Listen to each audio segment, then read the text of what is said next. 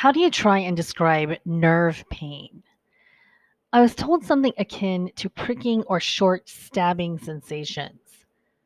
I kind of laughed it off because nerve pain just sounds very abstract and seems hard to identify. Until 3 a.m. Sunday morning, I was ready to jump out my window from the pain. You know what nerve pain feels like? It feels like someone is constantly pinching or stabbing you from the inside out at random parts of your body. It could be your back or side, chest or torso.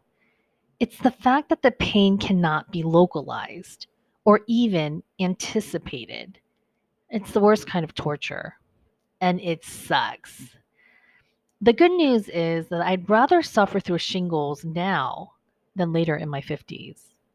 Mine is a rather mild case, but a terrifying Google search rendered some pretty nasty images.